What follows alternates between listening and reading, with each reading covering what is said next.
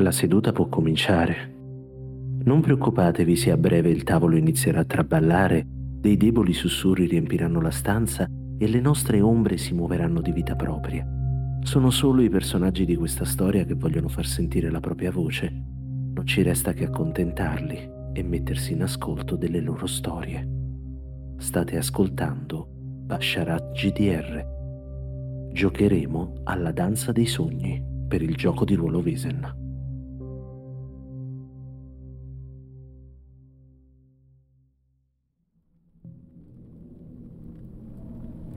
Seduti al grande tavolo che si trova nella sala da pranzo del castello Gillenkreuz, Johann, Nina e Clarissa si guardano per la prima volta.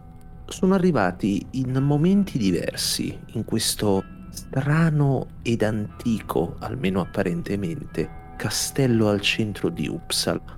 Non è stata una buona impressione quella che hanno avuto appena entrati. Forse si aspettavano qualcosa di più elegante, qualcosa di meglio tenuto, una struttura ricca, non certo un palazzo fatiscente in più punti, nella cui facciata si vedono chiaramente dei buchi. Le finestre non sono presenti in tutte le aperture.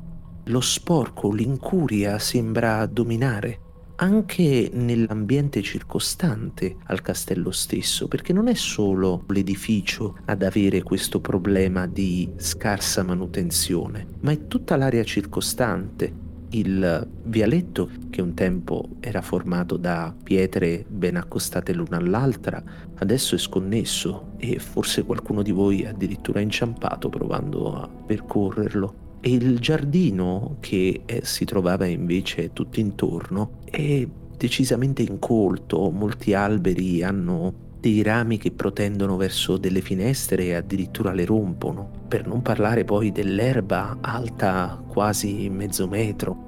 Lo stesso cancello che avete visto entrando, sulla cui sommità si trovava un simbolo particolare, una specie di grosso verme o serpente che si morde la coda era un po' cigolante e quasi messo di sghimbescio, quasi come se non si chiudesse perfettamente ma fosse un po' appoggiato. Certo la struttura è enorme, si vede, ci sono tantissime stanze, soprattutto tantissimi piccoli ambienti, piccole aree che si aggiungono rispetto alla struttura principale dell'edificio, ma è tutto piuttosto poco curato. E questa sensazione sia anche all'interno, l'avete avuta subito quando avete visto numerose porte sbarrate, cumuli di polvere in vari angoli e un cigolare, uno scricchiolare costante di quasi tutte le strutture che avete toccato, muovendovi attraverso scale, attraverso piani. Solo le vostre stanze erano pulite con tutto perfettamente al loro posto. Nella grande sala da pranzo, su di una parete, al di sopra di un camino che scoppietta allegramente, c'è un quadro di una figura femminile che ricorda quella che avete visto quando vi è stata consegnata la lettera. Ma forse non è l'unica cosa che ha attirato la vostra attenzione considerando che siete a tavola con due sconosciuti. Siamo stati introdotti da qualcuno a questo banchetto. Quando siete arrivati, vi ha aperto il portone di questa grossa struttura un uomo magrolino, forse sui 30-40 anni, un po' difficile da identificare la sua età a ben vedere ora che ci pensate. Si è presentato a voi come Algot, guardiano e custode del luogo. E la cosa che vi ha sorpreso è che vi ha detto che vi stava aspettando. Nina sta tagliando un pezzo di carne ne mangia pochi bocconi, vede che è molto al sangue, scosta questo liquido rossastro, misto tra patate schiacciate e i fluidi di questa carne. Alza lo sguardo facendo leggermente tintinnare le posate che fanno un, un po' un eco in questa sala. Lei non si azzarderebbe mai a parlare per prima senza la padrona di casa. Ha ancora un aplomb molto rigido, nonostante sia agli occhi probabilmente di chiunque, semplicemente una viaggiatrice. Con stivali sporchi, il mantello la cui parte inferiore è sporca di fango. Ha però le spalle molto rigide, la base del collo dritta, come se stesse sull'attenti anche da seduta. scruta in maniera molto molto leggera e non invadente i due commensali, che sono due persone con cui lei mai avrebbe detto di avere qualcosa in comune.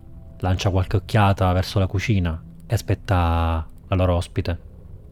È Johan che rompe gli indugi rispetto agli altri ospiti. Vedete un uomo molto distinto, che nonostante sia sulle sue, dopo poco vi si presenta in modo molto cortese, quasi formale. E dopo poco, quasi come se avesse letto qualcosa nell'atteggiamento della donna. Scherza sul fatto che forse non c'è motivo di essere così attenti alle etichette, visto che non siamo neanche stati introdotti al banchetto. Nina alza lo sguardo, incrocia per un attimo gli occhi dell'uomo. Nina ha degli occhi molto molto chiari. Prego? e si presenta in modo completamente formale. Lui è Johann Lindbergh. Il lieve contrasto che si è potuto percepire quasi si riflette nella distanza dei colori che c'è col, fra l'uomo e la donna. Gli occhi di Johann sono infatti molto scuri, come i suoi capelli che sono scuri e cadono quasi nel grigio. Faccio passare velocemente lo sguardo inizialmente sulla donna nel momento in cui prende parola, successivamente sull'uomo, seguo lo scambio tra i due. Nel frattempo stringo Calcifer, do anche a lui un po' della carne. Io timidamente ne prendo qualche boccone. E... voi sareste? Vi dice che è chiaro che anche voi non siete soliti frequentare questo palazzo e vi chiede quali circostanze vi abbiano portato qui. E per un attimo il suo sguardo diventa quasi più lucente, come se vi scrutasse. Io sono Nina Valevska e ho ricevuto questa sono stata invitata qui. Quanto a voi, e guarda prima l'uomo, ma poi estende il suo sguardo anche alla ragazza. Stranamente Johan indugia, perché prova ad ascoltare se la giovane ragazza ha il coraggio di parlare in questa circostanza. Il mio nome è Clarissa, solo Clarissa.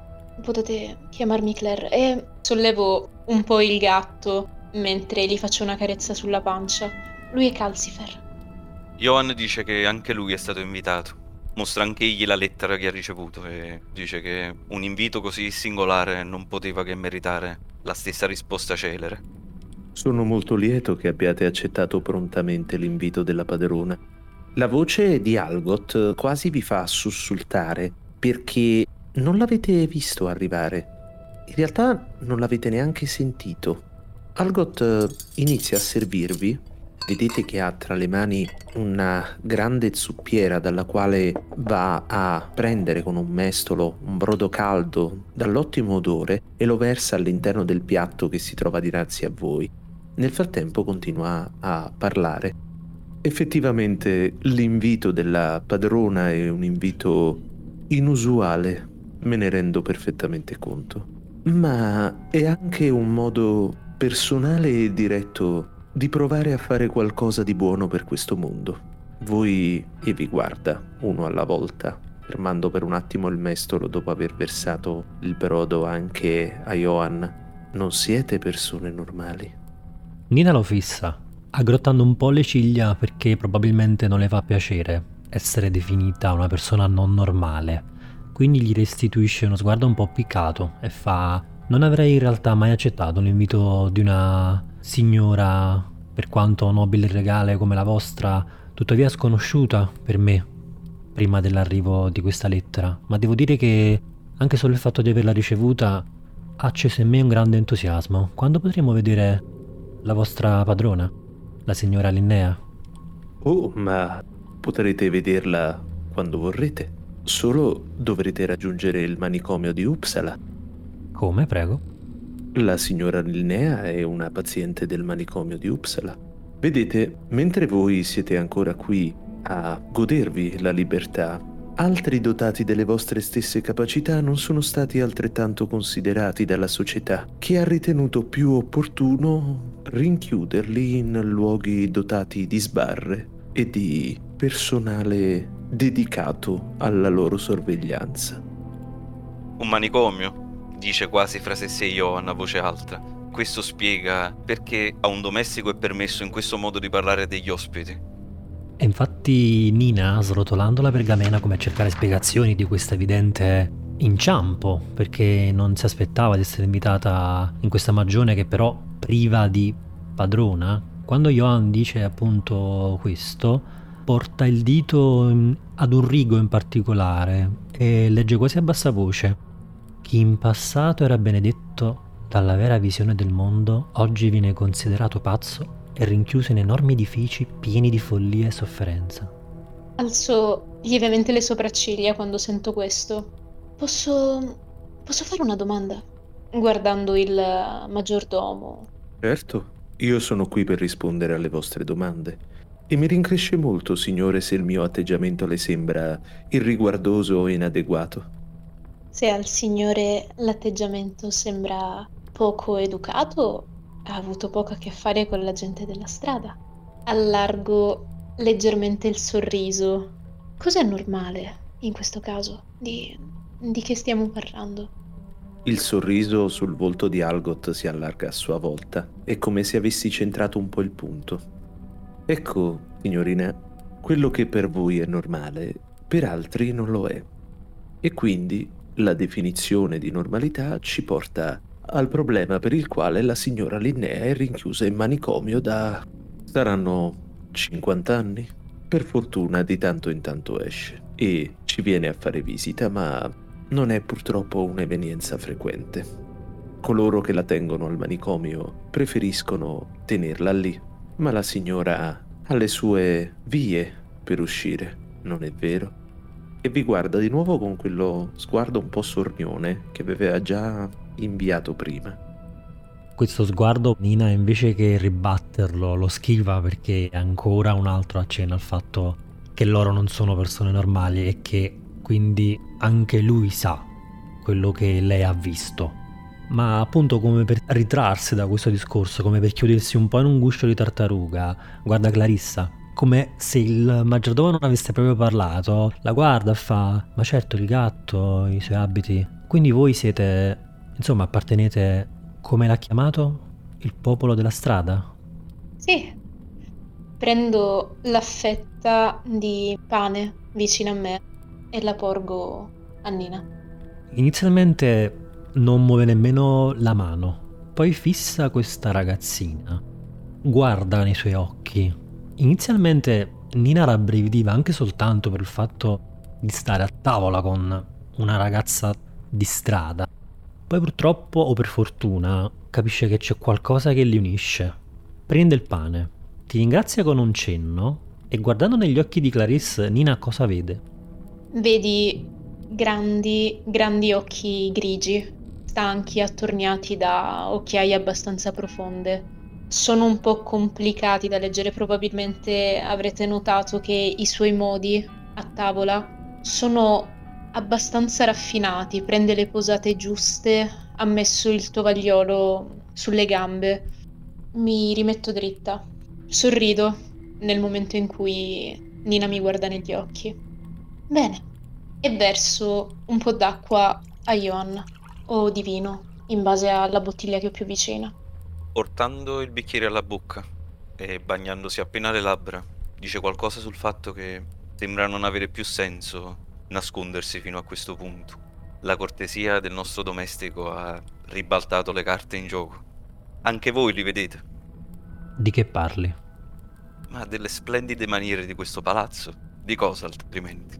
Di nuovo accenno un sorriso. Con un cenno del capo indico Nina e guardo Johan. Qual è l'atteggiamento del domestico? Algot vi guarda, interviene poco nel momento in cui vede che state interagendo tra di voi. Sei tu che fai le veci della padrona di casa? Chi è che ha preparato questo cibo? Io mi occupo io di questi luoghi, a partire dalla vostra cena sino al rassettare le vostre camere, sino a tutto il resto. Non posso dire di fare completamente le veci della padrona perché non ho... E vedete che fa un attimo di pausa.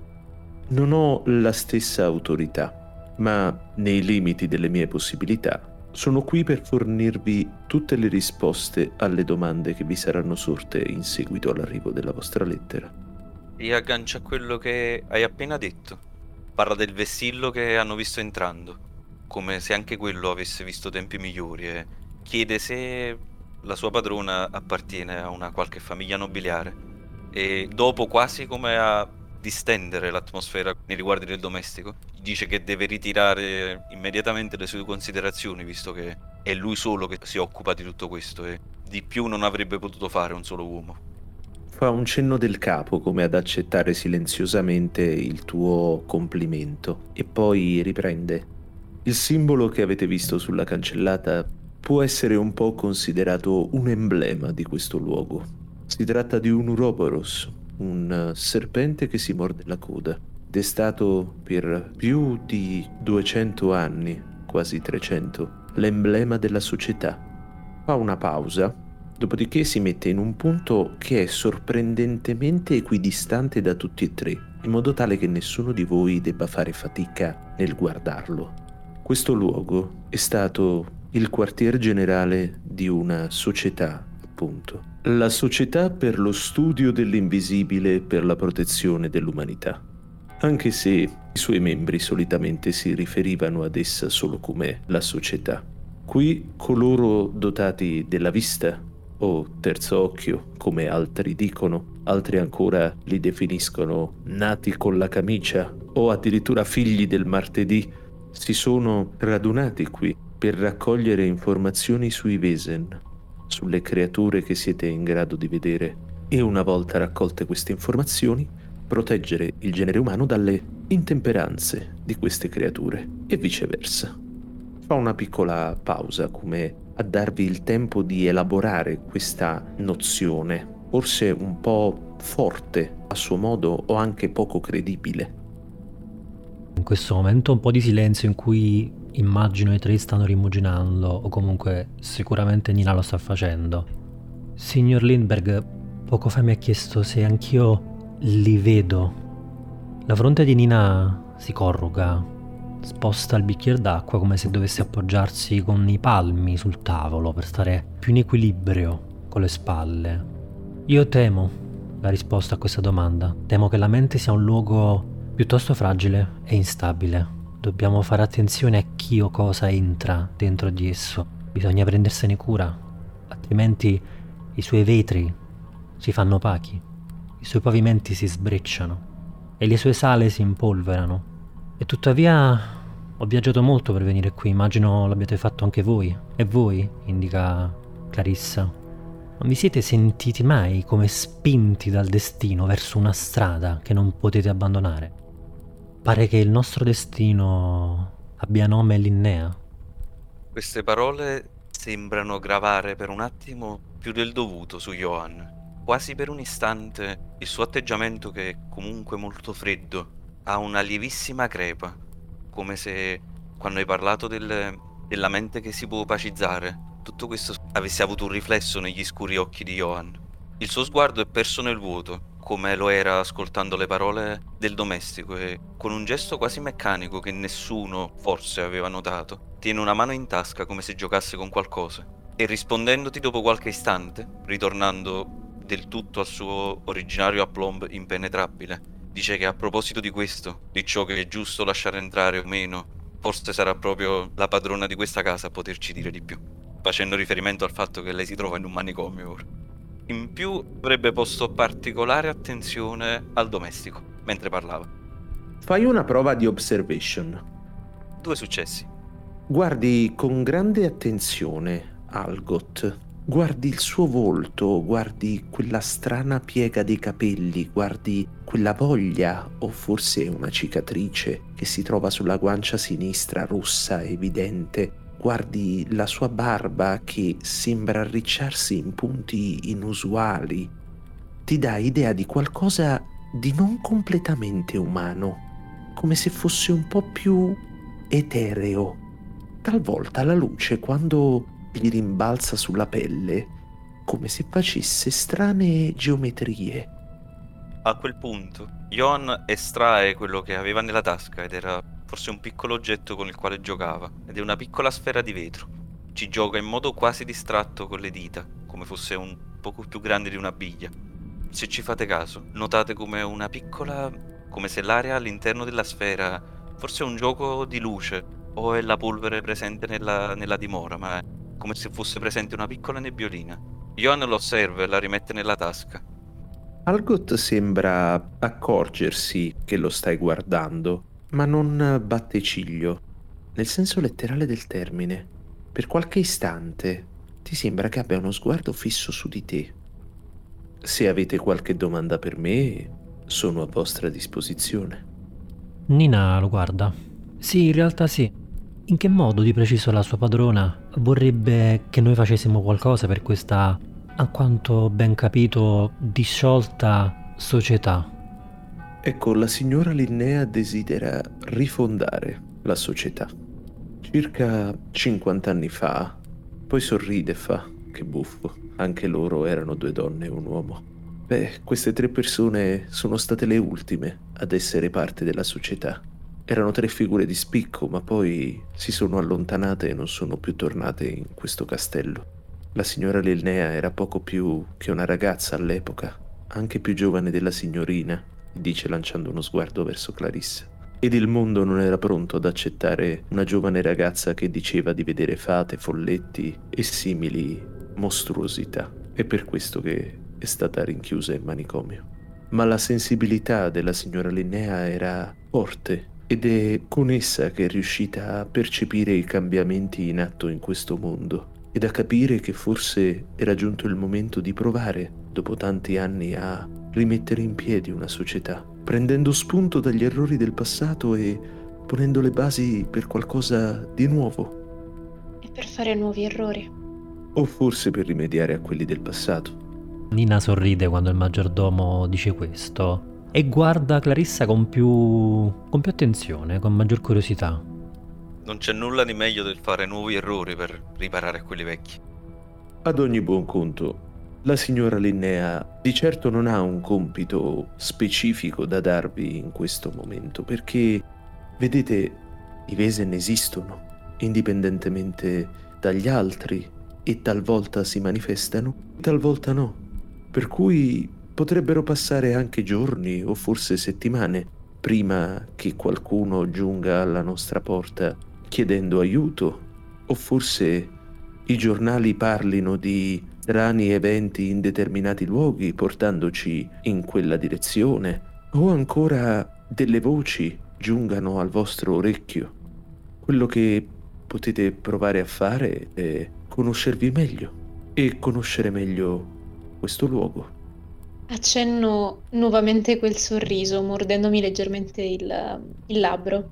Lo sguardo diventa più sottile, più monello, se, se vogliamo. Mi sporgo un po' verso il maggiordomo.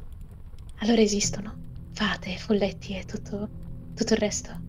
Vedi che ti lancia uno sguardo invece bonario e fa: Credo che lei abbia già la risposta a questa domanda, signorina.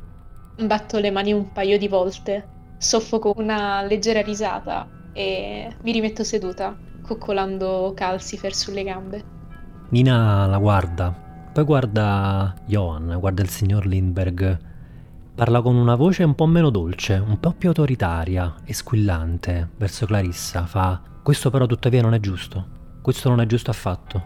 Dovremmo essere io, il signor Lindbergh. Ragazzina, non intraprendere questa guerra con noi, non intraprendere queste battaglie. Non finiranno mai, non ti condurranno in nessun luogo diverso, se non un cimitero o il luogo dove la signora Linnea, diciamo così, è trattenuta, con altri maggiordomi. Ti prego, ti guarda molto fissa. Vivi la tua vita per quello che ti è possibile, ma ti prego vai via. Non combattere questa battaglia. A questo discorso fa da eco fortissimo lo sguardo di Johan, che vedi leggermente più dietro di Nina. Il suo sguardo è completamente greve. Sembra quasi invecchiato di dieci anni mentre ti osservava battere le mani di gioia. Per un secondo ha un atteggiamento completamente dismesso, uno sguardo intriso di tristezza. Allungo lo sguardo prima su Nina, poi su Johan.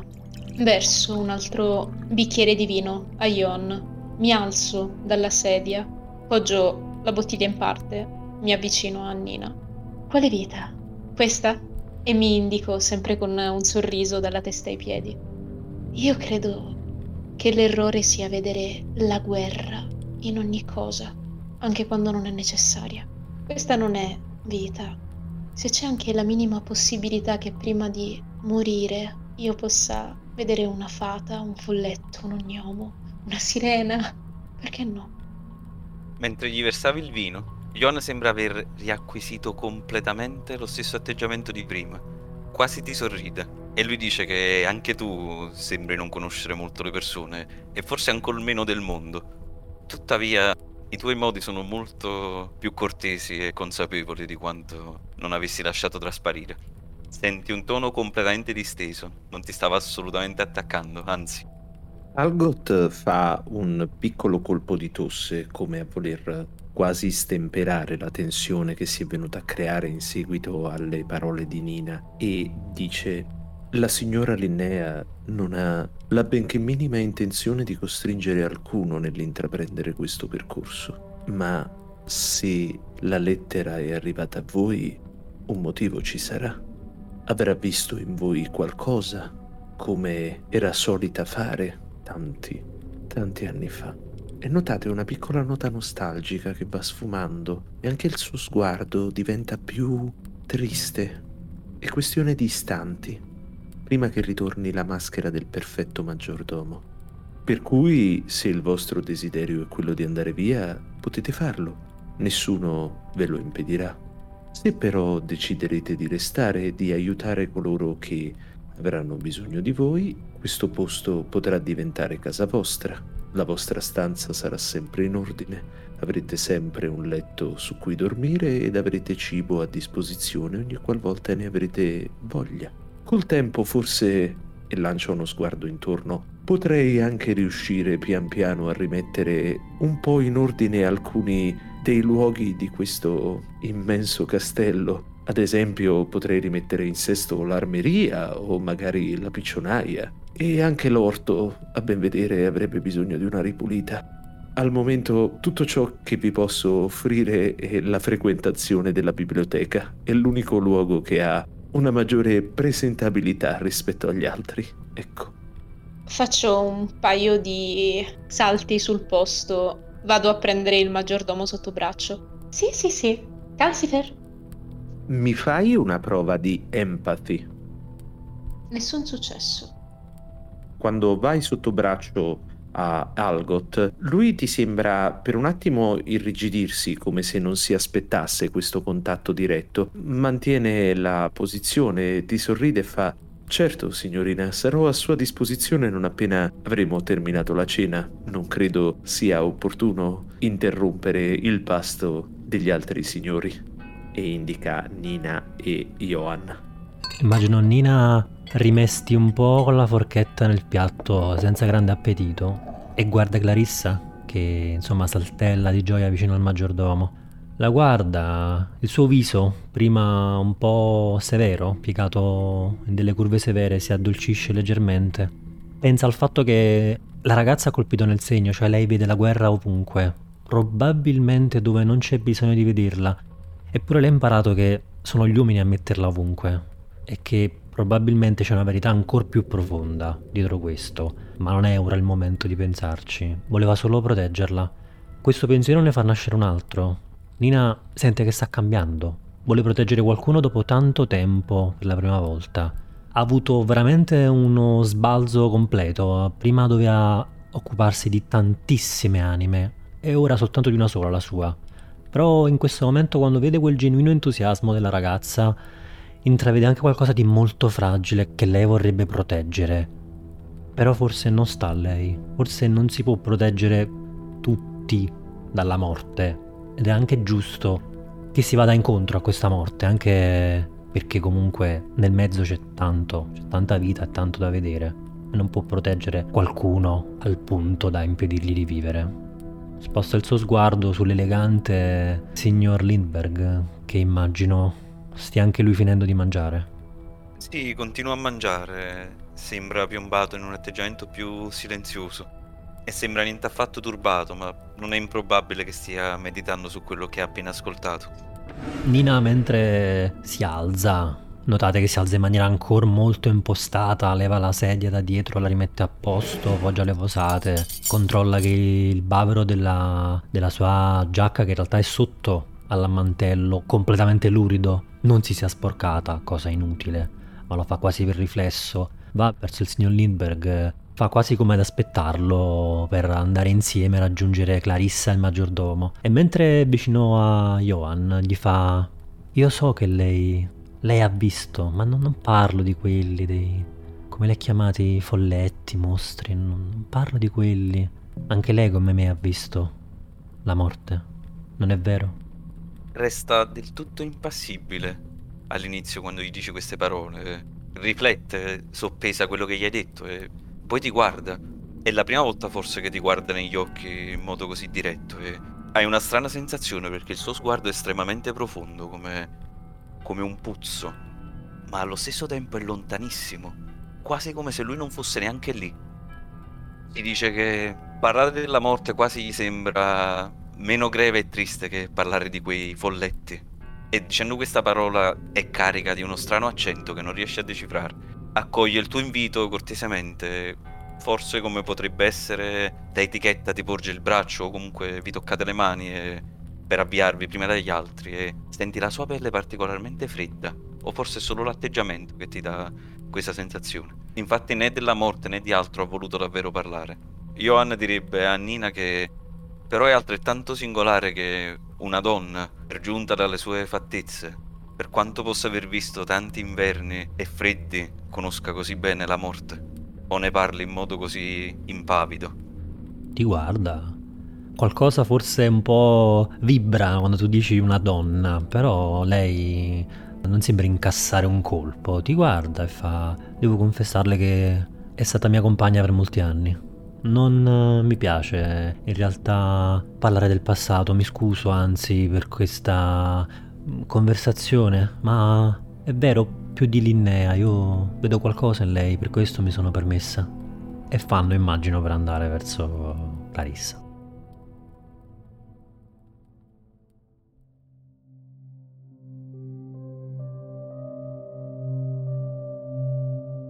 Abbiamo evocato Le ombre di Wesen, gioco della Free League Publishing, edito in Italia da Weird Edizioni.